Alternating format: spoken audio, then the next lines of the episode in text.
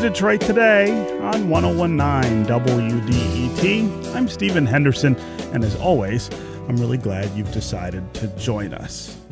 We talk a lot on this show about race and racism, about where the origins lie for our current racial moment in this country and where we might be headed. Our goal, of course, is always to find equality and justice in those conversations, to make the path forward. Our next guest, in his new book, takes us back to the turbulent nineteen sixties and a debate between two leading intellectuals of the time to show how far we've come and how far we still have to go. The two men highlighted are William F. Buckley, the father of modern conservatism, and James Baldwin, the author and essayist who was a leading voice of the civil rights movement.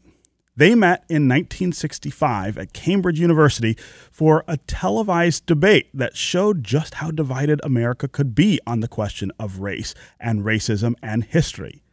The debate also carved a profile for the discussion about race for the next several decades, and much of it is as relevant today as it was back in nineteen sixty-five. Nick Buccola is the author of the book that we're talking about here. It is called The Fire is Upon Us. It's a play on the title of one of Baldwin's great works, The Fire Next Time. And Nick Buccola joins us now to talk about this look back at the Baldwin-Buckley debate to discuss race and racism in twenty nineteen. Nicholas Buccola, welcome to Detroit Today. Hello, Stephen. I'm so happy to join you.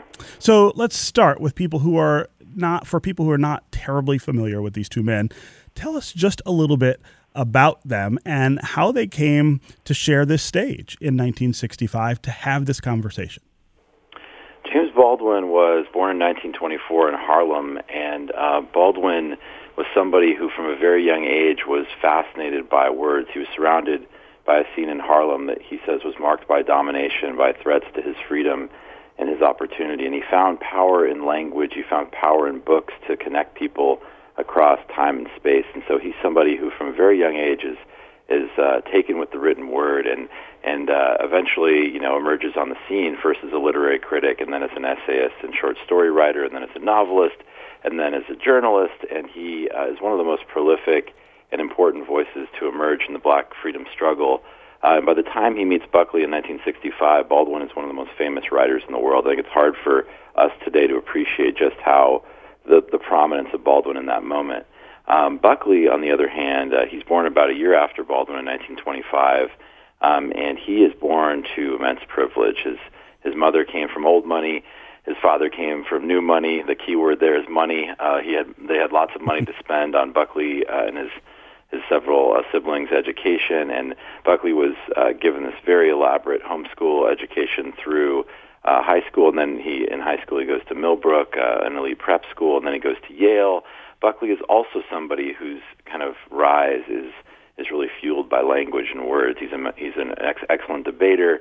Uh, he's uh, the editor of the Yale Daily News, and from a very young age, also, you know, Buckley is somebody who's willing to use words to engage in intellectual combat. So he, uh, you know, right after he graduates from Yale, soon after he graduates, he writes a a book-length indictment of his alma mater uh, for its liberal biases, and then goes on to write a, a defense of Joseph McCarthy. So uh, by the time Buckley meets Baldwin in nineteen sixty-five, he has uh, used his, his power uh, of the power of language to rise on the conservative scene uh, through his National Review magazine, which he founds in nineteen fifty-five, which plays a huge role in forming the American conservative movement. Uh, and he has a, a thrice-weekly newspaper column. He's a frequent Uh, he's frequently appearing on television. So he, by the time they meet in sixty-five, he's the leading conservative polemicist in the United States, second only in prominence on the conservative scene to Barry Goldwater, who, of course, had just lost the election to Johnson. So these are two intellectual giants in their own realms who are who are so central to shaping the two movements that are at that point in American history so important, the civil rights movement and the conservative movement. Hmm. And they come together to talk very specifically about race and racism and the roles that they play in not just nineteen sixties America, but uh, across history. They, they start with this theme or this thesis that America's greatness comes at the expense of black people. How do they come together to, to talk about that subject uh, at this point? Yeah, so one of the really thing, interesting things about, about this, this project is the students at Cambridge who hosted Buckley and Baldwin in nineteen sixty-five, many of those folks, fortunately, are, are still with us, right? They were in their twenties then, they're in their seventies now. And so I was able to interview a number of those students uh, and talk to them about how the debate happened and uh, and sort of their, their recollections of it. And so, yeah, the, the way the, the motion, I mean, first of all, the, the debate itself, the story of how it happened and how close it came to not happening is really fascinating. Baldwin uh, was um, releasing the paperback edition of his third novel, Another Country, in the U K, and his publicist basically wanted to saturate the media landscape with James Baldwin for about a week around London, um, and he called the Cambridge Union and said, "Hey, we'd like to have James Baldwin, you know, come to the Cambridge Union." And this undergraduate who was in charge of making these decisions very boldly said, "Well, we can't host him for an author event. Um, this is a debating society, so we can only host him if he's willing to debate uh, themes from his writing." And Baldwin's publicist said, "All right, we'll, we'll, I'll propose that to him," and Baldwin agreed to do it. Um, and so they, the the the, uh, the host then crafted this motion, and, and the motion, as you mentioned, was um, resolve the American dream is at the expense of the American Negro. And so the motion is about civil rights in some ways, but it goes beyond civil rights. It asks us to think about questions of American mythology, American, what Baldwin called the American racial nightmare. Um, and and so it really, it was a perfect motion for Baldwin and Buckley to debate because it was, you know, Baldwin was one of the great champions of the civil rights movement. He he was always, you know, reticent to call himself an activist or a spokesperson, but he was certainly, uh, he was certainly, you know, this leading champion of the cause. Um, and Buckley was one of the most vociferous critics of the civil rights movement. He resisted it every step of the way. He resisted Brown versus Board. He resisted, uh, you know, a lot of the activity at Montgomery. He resisted the sit-ins. He resisted the Freedom Riders. He, res- you know, he was against the Civil Rights Act. He was against the Voting Rights Act. So Baldwin and Buckley, you know, Bal- Buckley and Baldwin are sort of the perfect, uh, you know, foils for each other in this in this context. And they're invited to think again more deeply beyond just the, whatever the latest debate was on the legislative front, right, which at that time was the Voting Rights Act. Mm-hmm. But they're they're invited to think more deeply about, you know, questions of the American dream and ideals of freedom, equality, and opportunity. I, I want to play a few clips from the debate, but before we get to those, I want to talk uh, a little about the approach that both men take to this debate. Baldwin, as you point out, is a leading voice of the civil rights movement at this point, and he is very aggressive in the debate about the need to to rethink not just race and racism in America, but America itself and the way that it is configured to to, to deal with uh, this population that was enslaved and uh, has been discriminated against across the entire existence of, of the country.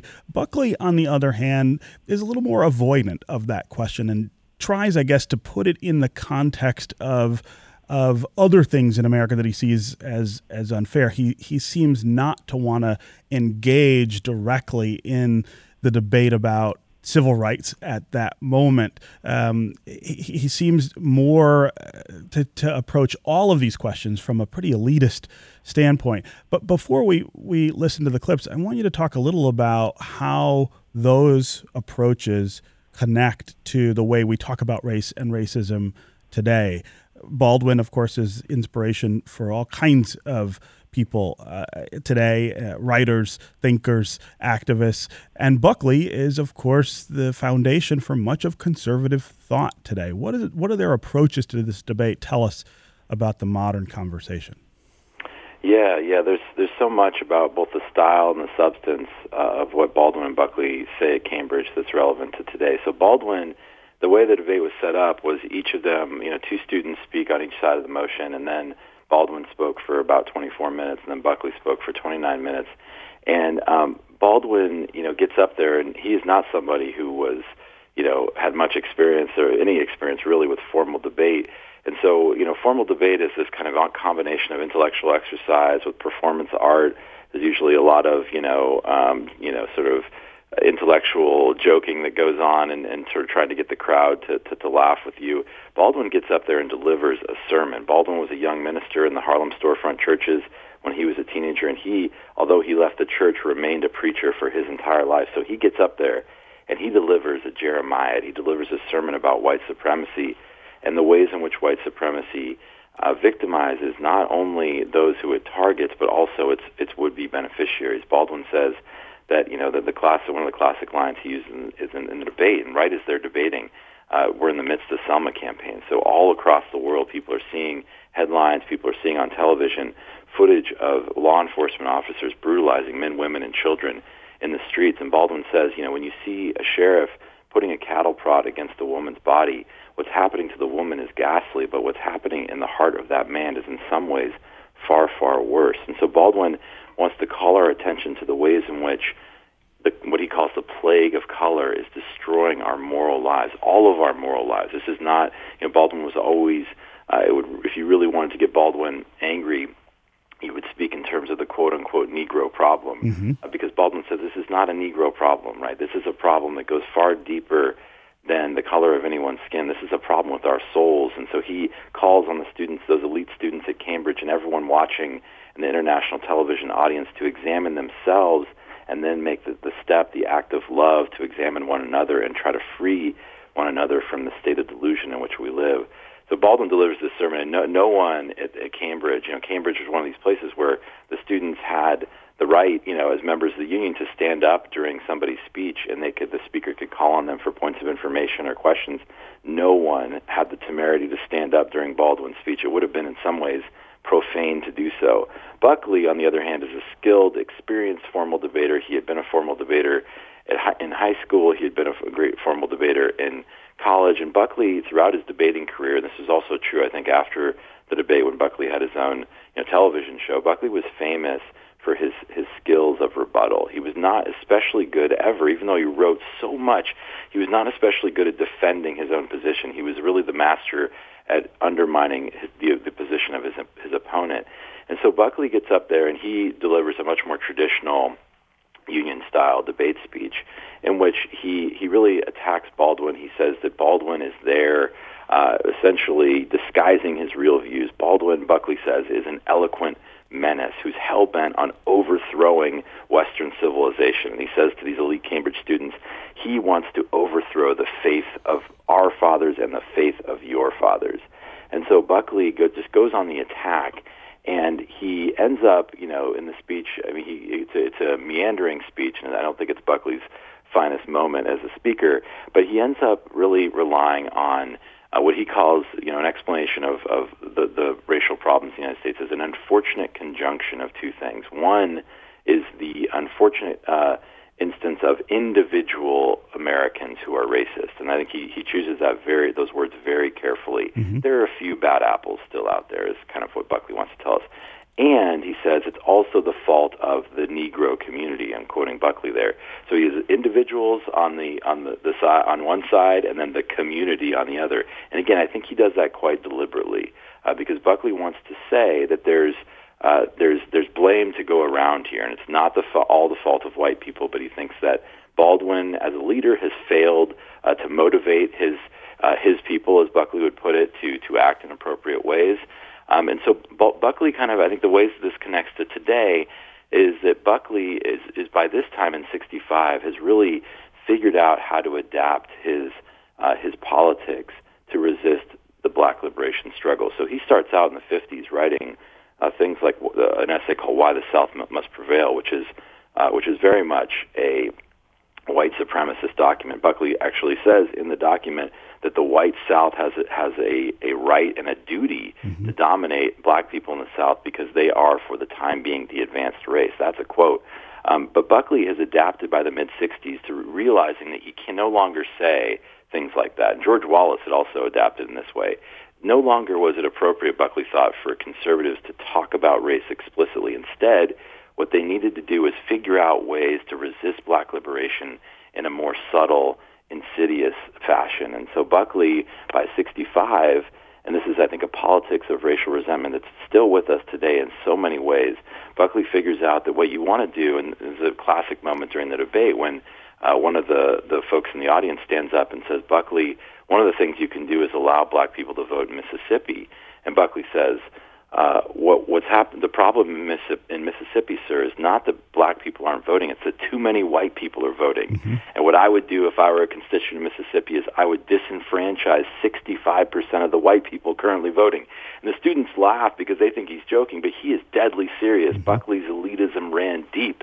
And what he was calling on is a colorblind, kind of, you know, quote-unquote colorblind enforcement of laws that would disenfranchise folks uh, who were uh, who didn't have a lot of power in the society. And that's, that's I think, a strategy that's still very much alive and, and well with us today, unfortunately. And I think the other thing Buckley did that's really important to keep in mind is that he was, by sixty-five, he's embracing, I mean, literally, quote-unquote, the politics of white backlash.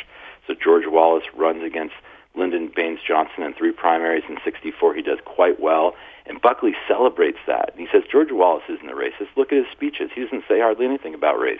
He's talking about things we all, we all care about, like law and order. Now, of course, we all know what Wallace is talking about when he uses that language.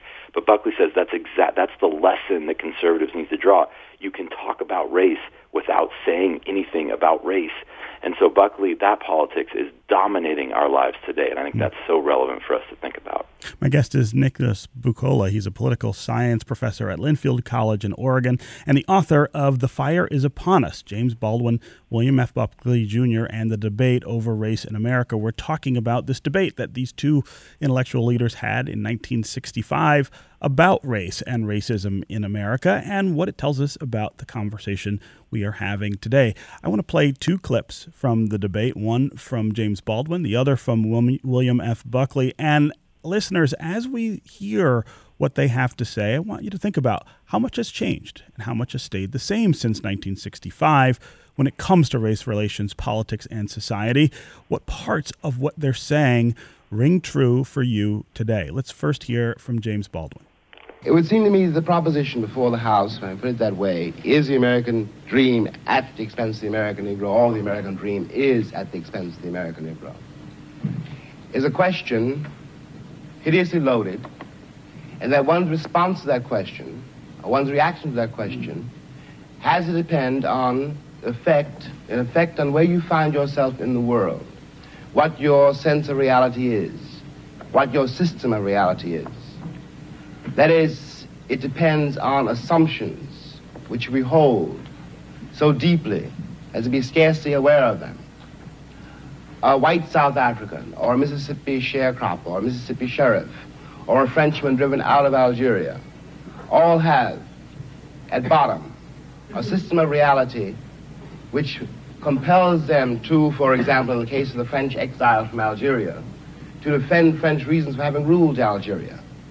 The Mississippi or the Alabama sheriff, who really does believe when he's facing a Negro boy or girl that this woman, this man, this child must be insane to attack the system to which he owes his entire identity.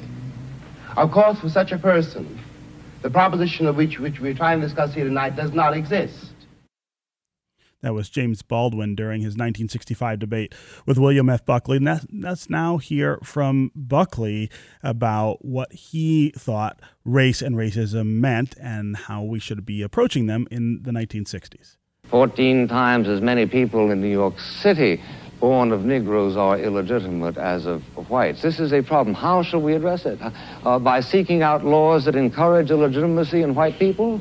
Uh, this, unfortunately, tends to be the rhetorical momentum that some of their arguments are taking. One thing you might do, Mister Buckley, is let them vote in Mississippi. Yeah. I agree. Yeah. I agree.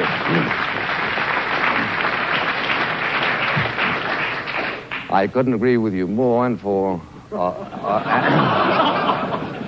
uh, uh, except, uh, lest I, I appear too ingratiating, which is hardly my objective here tonight, I think actually, I think actually what is wrong in Mississippi, sir, is not that not enough Negroes are voting, but that too many white people are, are, are voting.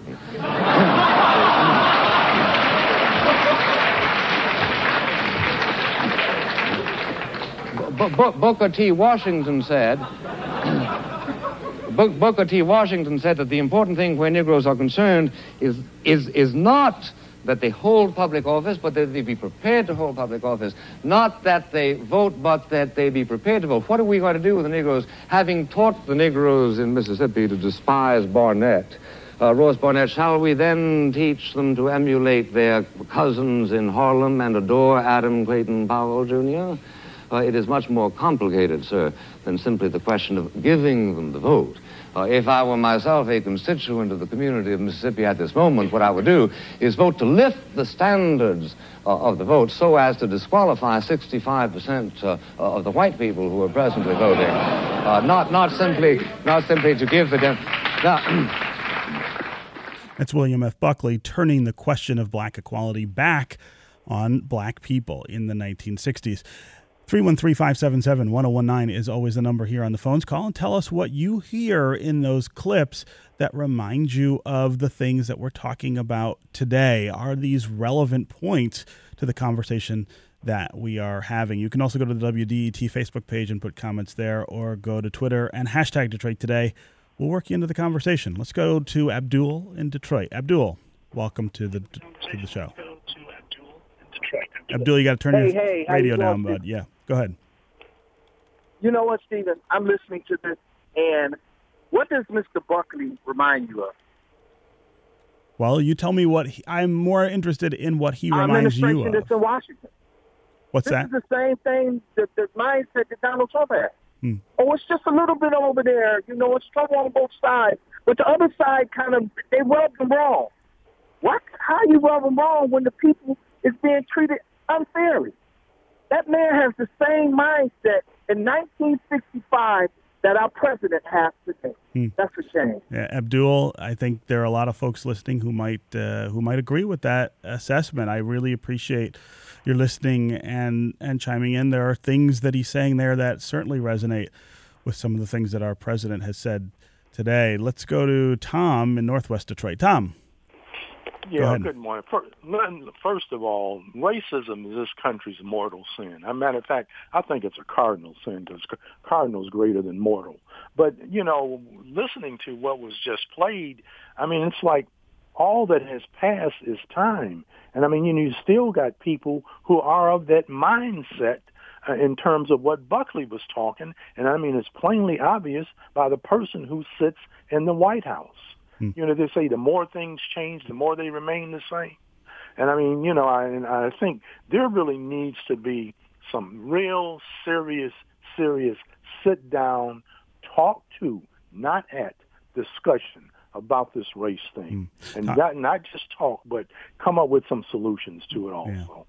Yeah. Uh, Tom, I really appreciate the call and the comments uh, as well. Uh, Nicholas, Nicholas Buccola, we could have this conversation, I think, all day here on the air, but we are out of time. I'm really appreciative, though, of your time here to talk about uh, your book, The Fire is Upon Us. Thanks for joining us. Stephen, it's been an honor. I really appreciate the time. All right. Up next, we're going to have a conversation about the stigma of living with H I V and why it still persists even in twenty nineteen. Don't go away. We'll be right back with more Detroit Today.